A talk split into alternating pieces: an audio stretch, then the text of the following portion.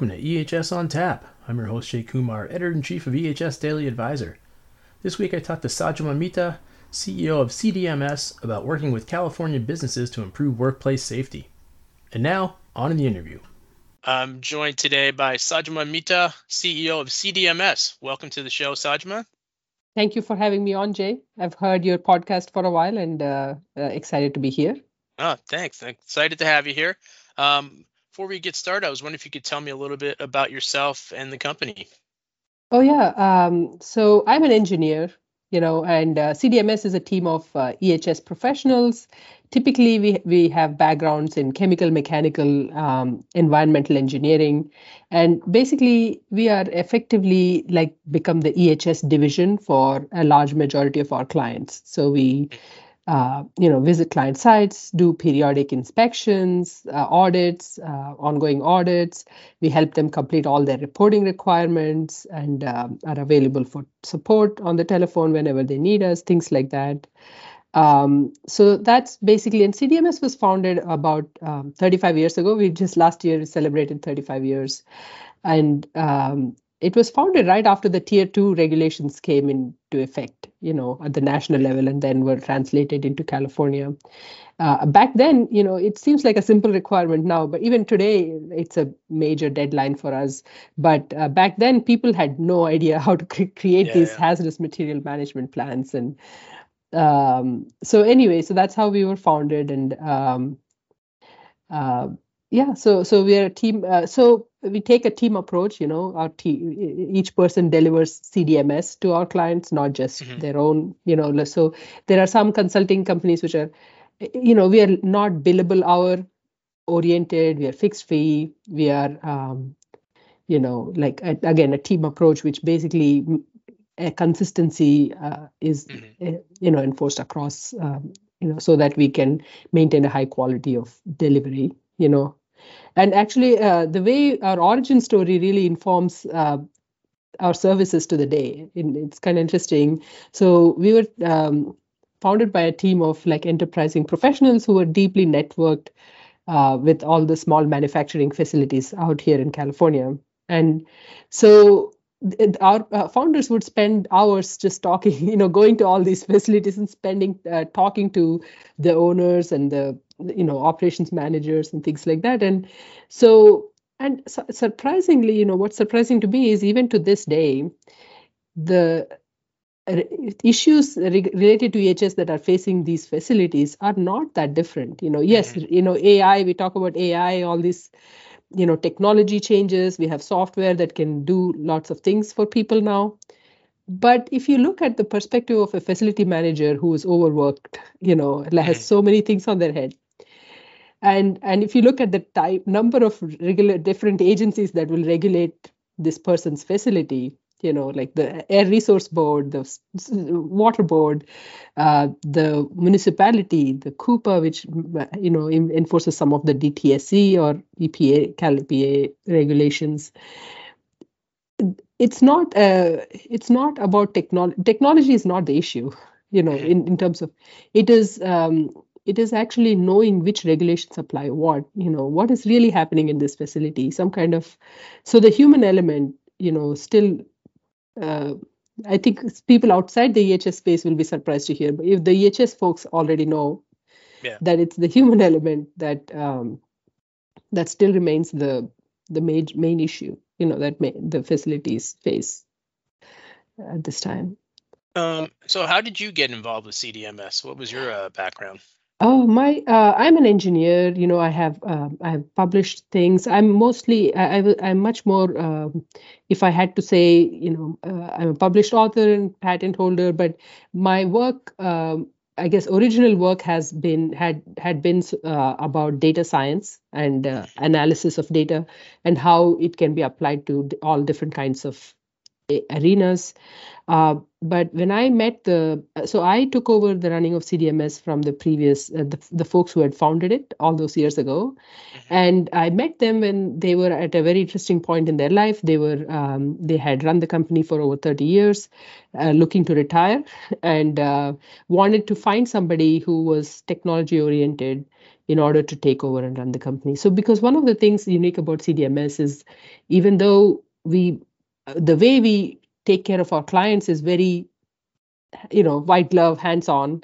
Uh, in the background, we use uh, databases and uh, things like that and and scripts and things like that in, in order to make our work much more efficient and to deliver our work in a cost effective way so you know if we uh, each of us did all the work just like an ehs person on site would do we wouldn't be able to deliver the cost effectiveness basically and and so so for that reason they they were very excited to meet me because i have a background which lets me appreciate what they had built internally all these years you know just homegrown software and things like that.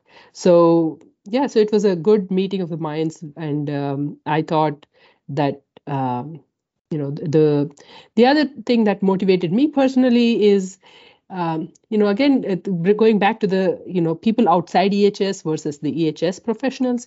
You know people outside ehs don't really know how regulations you know the common man out there does not know how regulations really impact the environment. How are they really impacting the manufacturing facilities industrial facilities distribution centers? There is a lot of armchair philosophizing you know among, among the people.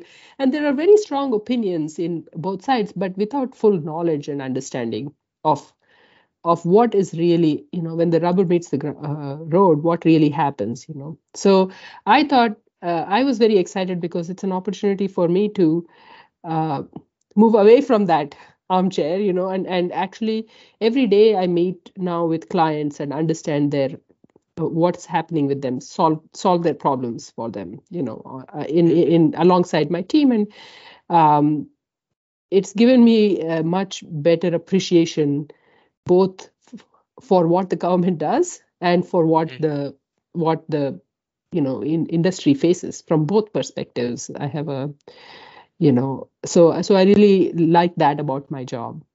And uh, yeah. How long have you been there? I've been here for three years now uh, okay. uh, from 2021 onwards. Um two and a half now, years do you uh, does CDMS work with businesses uh, just in California, or are you are you across the country? No, we are currently just focused on California. Okay. That's how we originated. You know, maybe someday we'll move uh, move to other states, but right now, you know, there is so much more that we could do within California. Is how we we are thinking in terms of um, what we would like to do in the next few years. Um, yeah. Um, we are experts. Yeah. Sorry. Go ahead. No, no, you can. No, go ahead.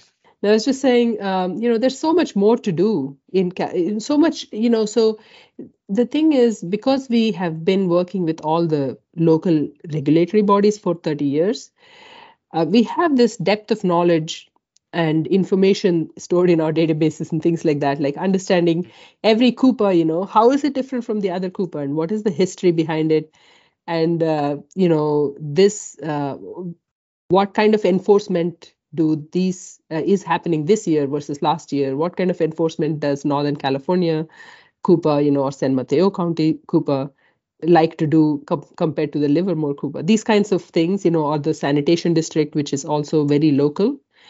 Um yeah so these uh, that's our strength. And i think moving it to another state will be um, can be done. We will if we if we move we take this kind of approach the very um, detailed understanding type of approach because that's how we deliver value. But um, right now we are not uh, we're not looking to do that.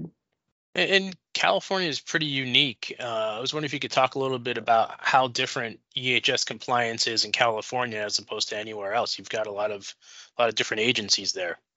Yes um, you know so the Cal EPA california in some ways uh, so everybody thinks that california is draconian right? And um, it's in some ways it's true and in some ways actually not so much. So if you look at uh, compare uh, say texas and california you know which would be if if you were not in the ehs space you would think those two would be very different if you look broadly at wastewater uh, wastewater treatment, hazardous waste treatment compliance, or um, you know stormwater regulation, wastewater regulation, discharge regulation, air district, there, there are equivalent divisions. Just like Cal EPA has these different divisions in California, Texas also has uh, various divisions. And in some cases, uh, surprisingly, you will find, um, you know, the requirements in Texas are are more stringent. For example, mm-hmm. If you look at the stormwater uh, pollution prevention plan, that if you have activity going out, going on outside your um, on the outside of your facility, you know, then you have to um, sample things and report things to the government and things like that.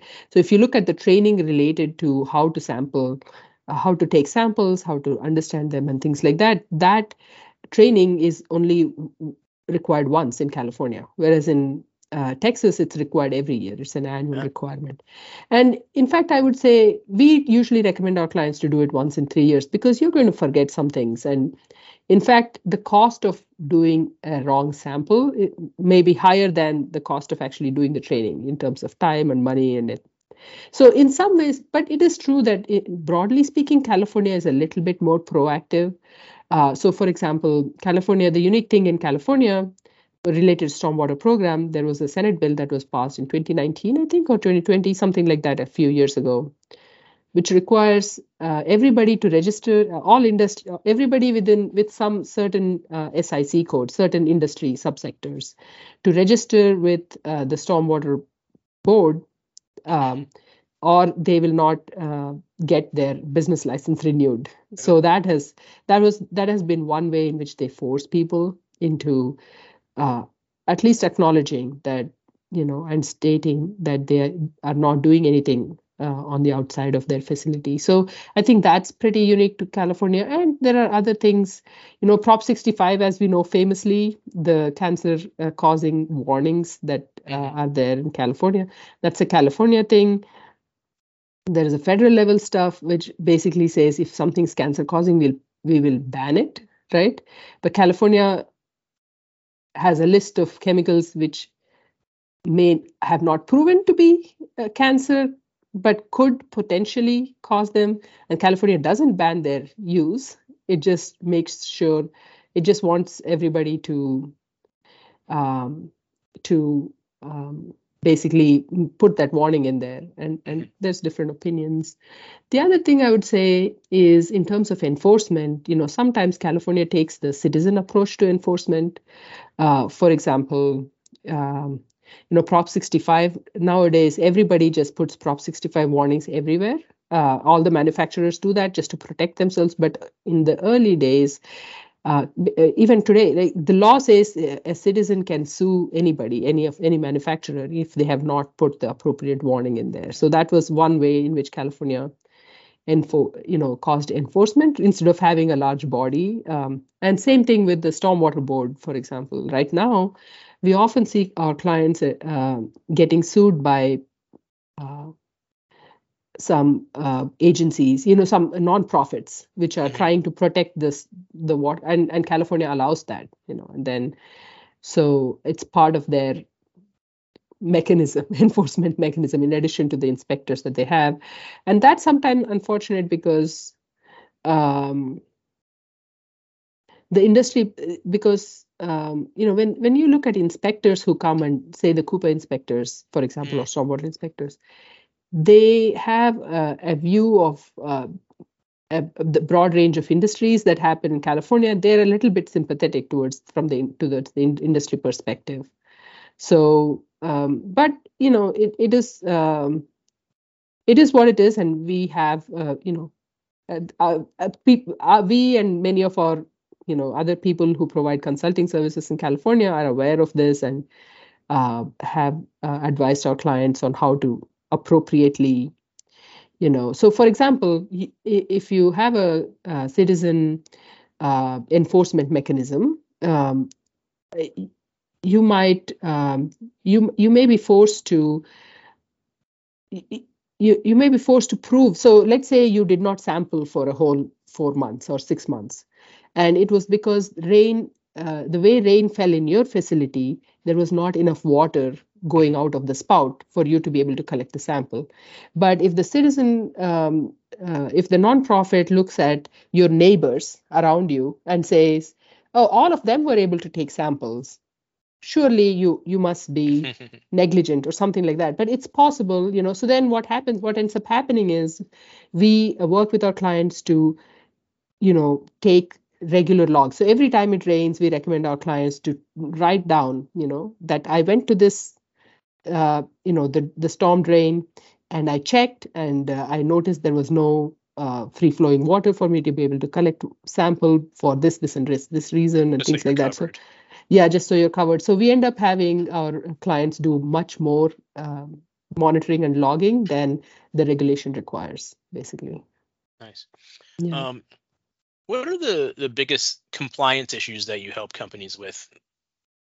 we uh, so you know there are uh, different companies uh, do different things. So we uh, focus on small to medium companies. So anything up to 300 million dollar revenue or 300 employee 300000 uh, 300 employees or uh, that's typically most of our clients. We also have clients which are much bigger fortune fortune 500 but um, so what these facilities face is you know again this array of uh, regulatory bodies and agencies but um, if they could uh, uh, afford one there would be a maximum of one ehs person. That person may not be may not know everything about all the different regulations. They might be early in their career you know and and if you you have to have an expertise to be able to decide who to hire even you know Mhm. and and train them. And if they leave you know uh, replace them all of this uh, plus the cost of just the cost of doing business in california you know cost of hiring people in california. So our sweet spot is basically we become the ehs department for our clients. Uh, we take care of all of their like wastewater air um, you know hazardous waste treatment uh, all of the permitting requirements uh, uh, stormwater you know. Uh, we all of their permitting requirements we visit their facility once a month.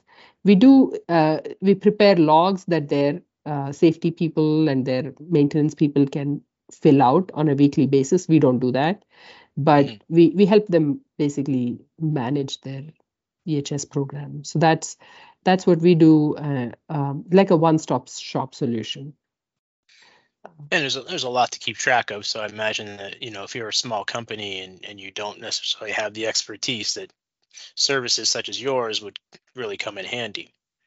That, that that's true, and also you know, so even if you're a big com- some there are some uh, some of our clients are, you know, multi branches of multinational Right. companies, and in fact, like there was one company I, I won't say their name, I um, huge uh, multinational uh, company, you know, uh, uh, they manufacture medical devices here in California, and uh, we were speaking to them and uh, uh, talking about uh, you know what are the regulatory requirements. They had received a, an inspection from the local CUPA and uh, they had found out that um, they uh, uh, that there were some things missing. We helped them satisfy that. But uh, but then we told them uh, so we did a like a mini uh, audit which we do for free for everybody that we visit.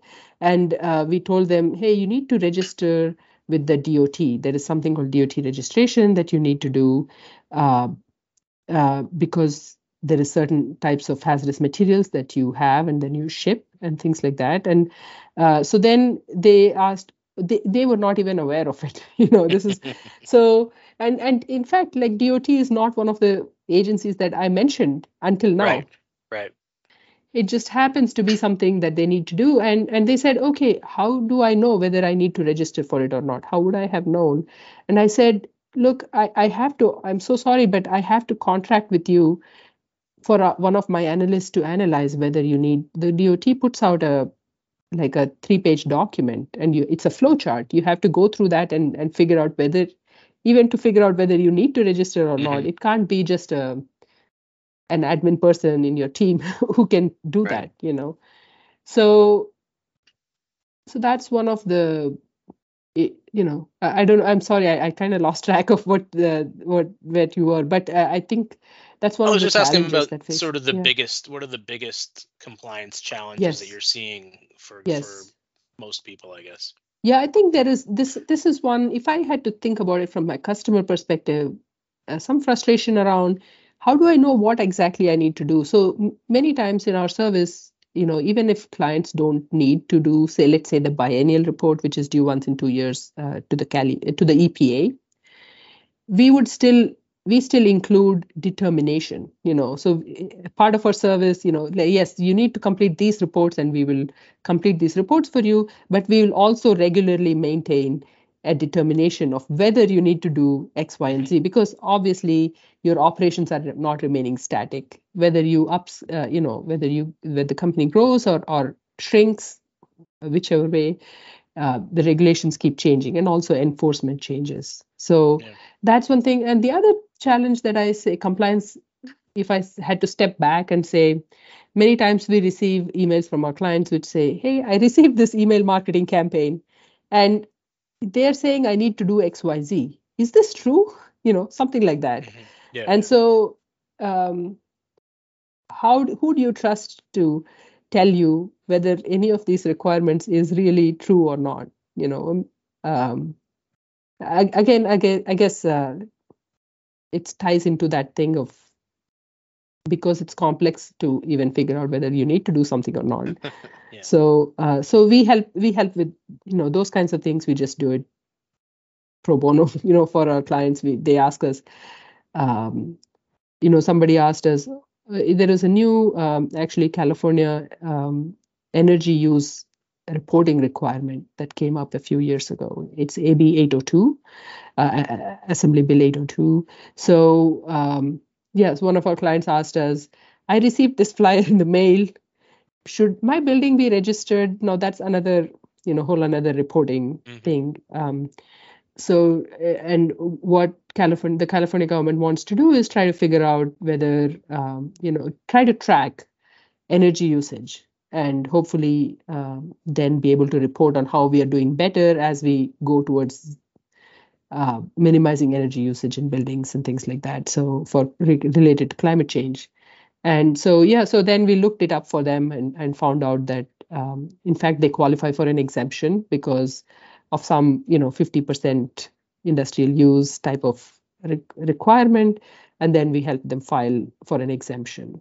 So they don't have to do it. So those kinds of like there are uh, actually many of your clients have uh, many of your um, guests have spoken uh, about how EHS itself, you know, regardless of whether it's California or not, is a space where which is vast. The the the number yeah. of so um, and in, in statistics you call that long tail you know so basically there are a few things that everybody needs and then there is a long list of things that a few people mm-hmm. need and um, and that's what um, that's why the industry is the way it is you know that's why there are so many environmental consulting companies because because of the long tail of uh, of different requirements that there are. Um, are you seeing businesses becoming more proactive about safety? I mean, as you know, obviously you've seen you've been around the industry for a while. Yes. You, do you feel people are more attentive to it than maybe they used to be? I think uh, yes. You know, uh, more and more. Um, so there is a cultural shift you know so in general i would say over the decades you know there's a cultural shift where employers um, feel it's their duty to take care of their team members. So that's one thing. But also the with the increase in costs in different ways um, the so for example the workers compensation insurance is so expensive. Uh, and uh, if you have a few incidents uh, that can make a significant difference to your bottom line, especially if you are a manufacturing facility, which where your margins are already thin. You know, like as you know, the manufacturing industry in California, in some portions, is you know is is is experiencing tight margins so that ends up being almost like a very important decision for the business you know you bring in fact one of our clients we help our clients to do you know on the safety side we do tailgate trainings. So whenever they see an increase in incidents uh, typically this is also a longest well established fact in safety. If you remind uh, your team members to be safe then the number of safety incidents you know basically in- injury incidents decrease. It's uh, it's not even just the specific not even the specifics of how to how to be safe but even just reminding themselves them of safety and and saying that look we really care about this. You should report things and before they escalate into big stuff things like that. So uh, yeah for some of our clients we do um, uh, we, we provide also spanish language training which is somewhat again california specific. Sure. uh, and um, and we provide tailgate training. So where we you know once a month when we visit the client we spend 15 minutes training their people on a different safety topic each month. And that uh, and we have uh, you know and whenever we receive like um, six months ago we received an email from a client um, out here in fremont which said thank you cdms for bringing our safety you know like number of reports to zero uh, over the last six months and we really worked hard with you and uh, you were instrumental in making that happen for us. So those uh, th- those days are ve- are very special within cdms we all you know we're like oh yeah you know every day we are kind of deep in the weeds right? We are trying to get the clients to give us some information and the clients are too busy to send us information this and that. So there's a lot of nitty gritty that happens and then and then you get an email like this and then you're like yes you know i feel this is exactly why i come to work every day so it feels great uh, but yes Nice. the safety is impro- safety is definitely uh, incre- increasing not just because of the cultural change but also because of the practical realities of uh, of saving yourself some money you know it can be it can be 2% of your revenue you know it can Right. that the difference can be huge Yeah, there's that, and there's also, you know, your employees. I think certainly younger generations now they don't want to go home, you know, missing a finger or something. They want they want a safe workplace. yes So I think you know I feel like people in older generations kind of you know they needed the job and they'll just you know if they get hurt you know so be it we'll just you know soldier through but I, I mean I think people realize now if this is an unsafe workplace I'm going to go work somewhere else. Yes. And sometimes we do notice, you know, because not just our clients, we are in touch with many facilities, uh, you know, even if we are they're not directly our clients, we do notice that let's say sometimes there is some turmoil happening at the management level and uh, the the eye you know they don't have their eye on the ball as far as safety is concerned you will see uh, turnover increase. You know manif- people uh, people will leave more frequently the people who work Yeah. on on the manufacturing floor and that actually further you know not only impacts the culture and well-being of people but also further redu- impacts your bottom line because Right. as as these people turn over you're training more people you're spending less time on you know like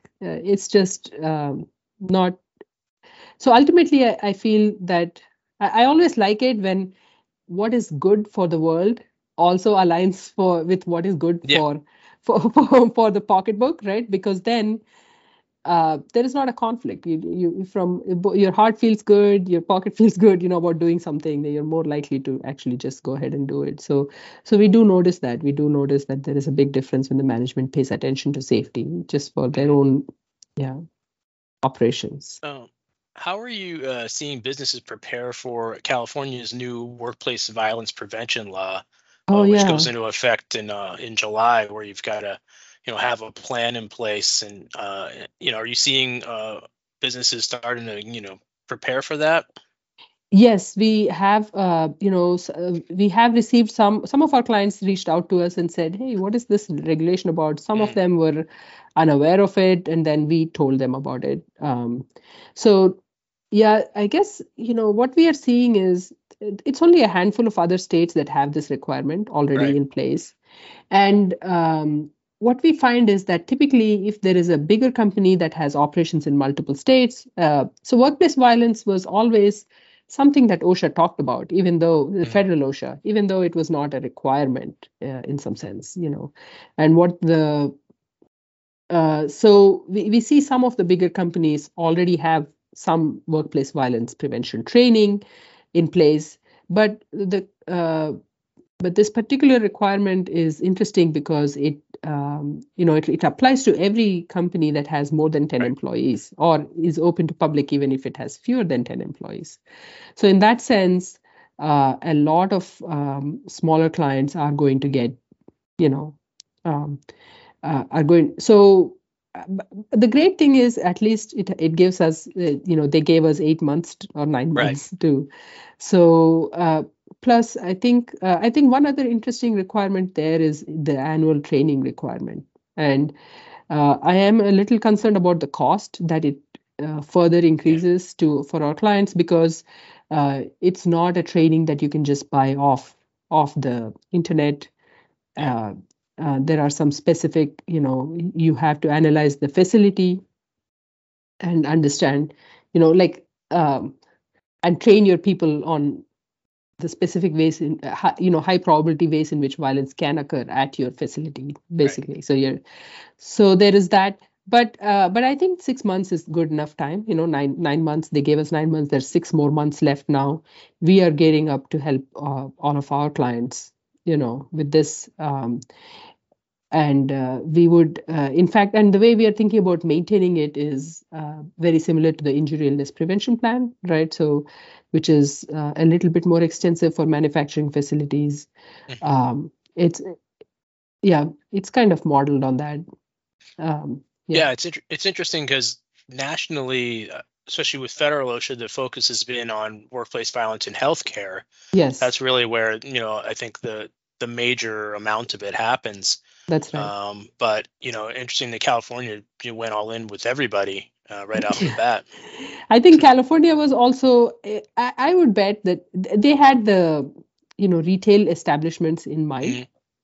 You know, but then the way they wrote it, um, unfortunately, it impacts everybody. Uh, and and to some extent, as you know, if you if you look at the uh, you know discussion among safety professionals you know mental health and these kinds of things have mm-hmm. actually in the last few years become more and more a part of safety maintenance and i think violence is somewhat adjacent to that and um, yeah and, and it's it's good you know it's it's good to have it used to be somewhat it used to be under the domain of hr right, right. The, but uh, um, harassment and things like that know, but now that would also fall under under this program so i like that you know I, I think it's not bad that there is a log maintenance of logs recording incidents and things like that um, I mean, once you um, get it in place, it's not, yes. you know, then it's easy to maintain it. I think it's yeah. the hard part, just getting it off the ground, right? That's right.